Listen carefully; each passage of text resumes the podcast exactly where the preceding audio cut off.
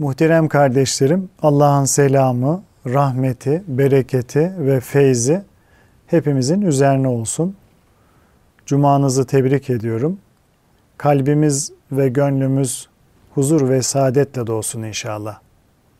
Sohbetimize teberrüken Peygamber Efendimizin, Ehli Beyt'in, Ashab-ı Kiram Hazaratının ervah-ı tayyibelerine, Peygamberler silsilesinin aziz ruhlarına, Sadat-ı Kiram Hazaratının ve şehitlerimizin ruhlarına, dinimizin, imanımızın, vatanımızın ve milletimizin muhafazasına, her türlü musibet ve iptiladan kurtulup selamet ve afiyete vesile olması dua ve niyazıyla bir Fatiha-i Şerife, üç İhlas-ı Şerif okuyalım inşallah. Euzu billahi mineşşeytanirracim. Bismillahirrahmanirrahim.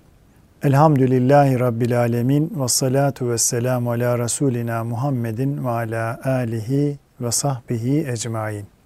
Muhterem kardeşlerim, daha önceki sohbetimizde dünyaya karşı çekimser olmayı gerekli kılan sebeplerin e, son iki maddesini işlemiş ve bu konuyu e, sizlerle paylaşmıştık. E, bugünkü sohbetimizde ise inşallah dünyayı değerlendirme ölçülerini sizlerle işlemeye çalışacağız. Ayet ve hadislerde dünya ve nimetlerinin çok yönlü değerlendirmelere tabi tutulduğu ve bu değerlendirmelerin e, özellikle birbirine zıt iki kutupta yoğunlaştığı e, müşahede edilmektedir. Bunlardan biri dünyanın zemmedilmesini yani kötülenmesini, e, ona iltifat edilmemesini ve hatta terkini kabul eden görüştür kardeşlerim. Diğeri ise dünyanın met edilmesini yani övülmesini, ona iltifat edilmesini ve onda bulunan nimetleri Allah'ın ihsanı olmaları sebebiyle e, talep etmenin uygun olduğunu ortaya koyan anlayıştır.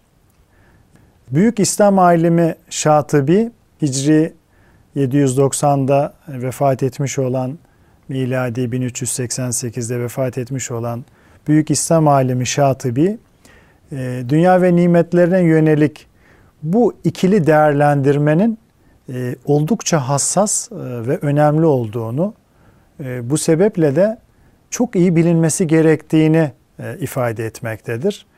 O bu hususta şöyle demektedir.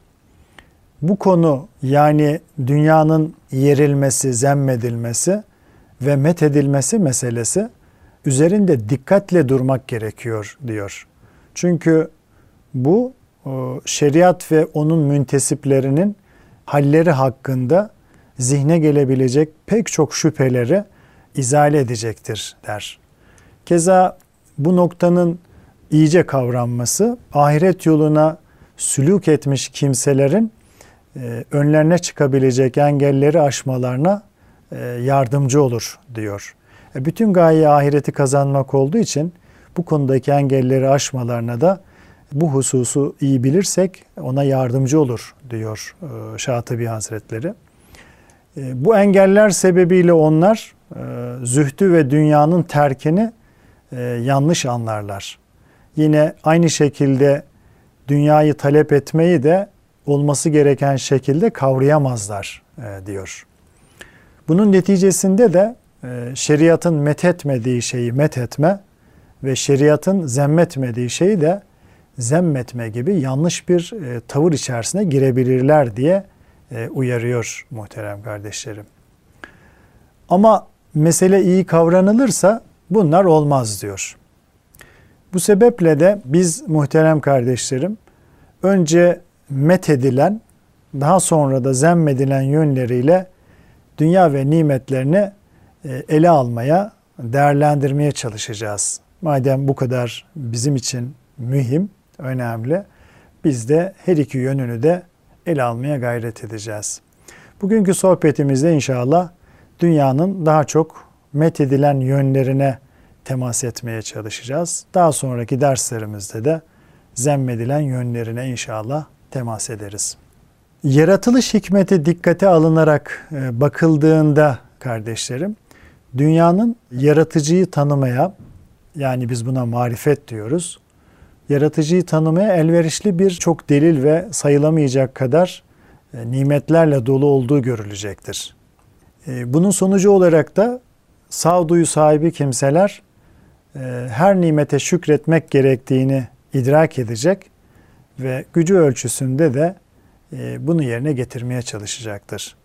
Çünkü e, bunların hepsi kulun istifadesi için hazırlanmış e, ve bu sebeple de Allah'a şükretmeyi gerekli kılan nimetlerdir.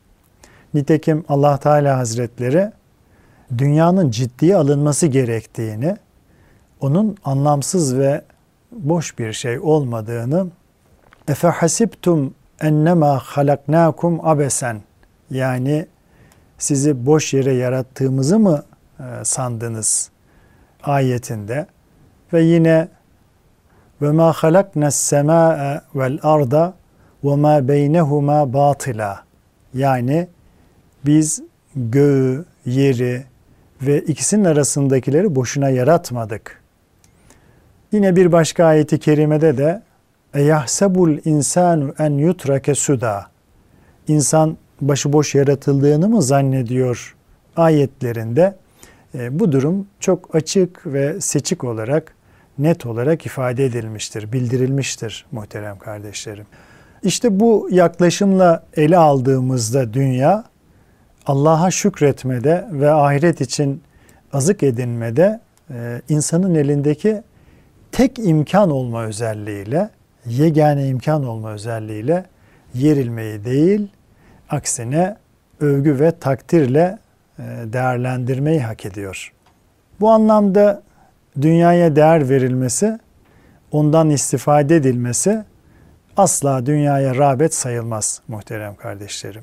Cenab-ı Hakk'ın Haşr suresinin 18. ayetinde Ya eyyühellezine amenüttekullaha vel tenzur nefsum ma kaddemet li gadin vettekullah.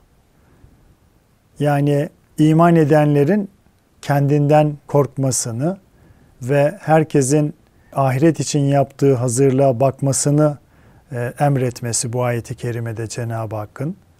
Yine Efendimiz sallallahu aleyhi ve sellemin el keyyüsü mendane nefsehu ve amile lima ba'del mevt buyurarak e, ölümden sonrası için hazırlık yapanları e, akıllı kimseler diye vasfetmesi ve ölüm gelmeden önce ahiretiniz için hazırlık yapınız buyurması Efendimizin e, ahireti kazanmak için dünyanın son derece önemli olduğuna ve dünya hayatının e, çok iyi değerlendirilmesi gerektiğine işaret etmektedir.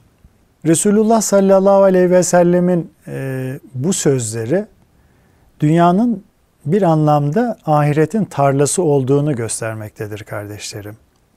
Nitekim birçok alimin dünyayı meyveleri ahiret pazarına gönderilen e, bir ağaca benzetmesi de bu duruma işaret etmektedir. Rum suresinin 7. ayeti kerimesinde beyan edildiği üzere yani ya'lemune zahiran minel hayati dünya onlar dünya hayatının görünen yüzünü bilirler ayetinde belirtildiği üzere dünyanın bir dış yüzü bir de ahirete bakan yüzü vardır muhterem kardeşlerim.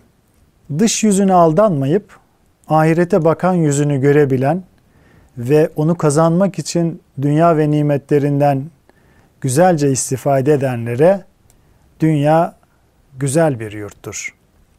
Nitekim Hazreti Peygamber sallallahu aleyhi ve sellem Efendimizin ölüyü üç şey takip edip onunla kabre kadar gider. Bunlardan ikisi geri döner, birisi onunla kalır. Ölüyü ailesi, malı ve ameli takip eder. Neticede ailesi ve malı geriye döner, kendisiyle sadece ameli kalır. hadisinden de çok açık bir şekilde anlaşıldığına göre dünya ve nimetleri mutlak olarak ne zemmedilmiş yani yerilmiştir, kötülenmiştir ne de methedilmiştir. Dünya ve nimetleri kendisinden güzel istifade edenler ve ahireti kazanmaya vesile kılanlar için bu yönüyle methedilmeye layıktır. Aksine ondan güzel istifade edip ahiretini kazanmaya vesile kılmayanlar için de zemmedilmeye layıktır. Aslında her iki durumda da methedilen veya zemmedilen bizzat dünya değil, kişinin tavırları ve davranışlarıdır. Diğer bir tabirle dünya, kişilerin müsbet ya da menfi tavırlarına göre nispi bir değer almaktadır.